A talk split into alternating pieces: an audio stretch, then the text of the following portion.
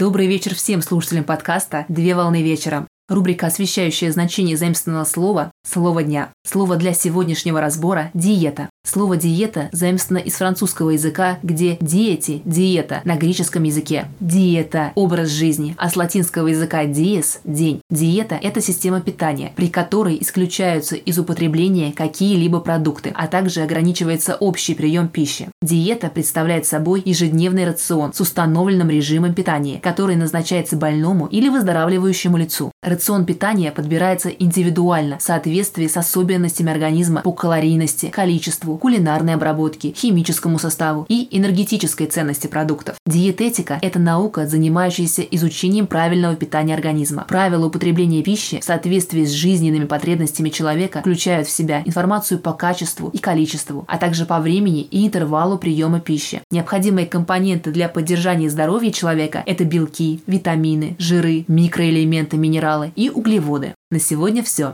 Доброго завершения дня. Совмещай приятное с полезным. Данный материал подготовлен на основании информации из открытых источников сети интернет с использованием интернет-словаря иностранных слов.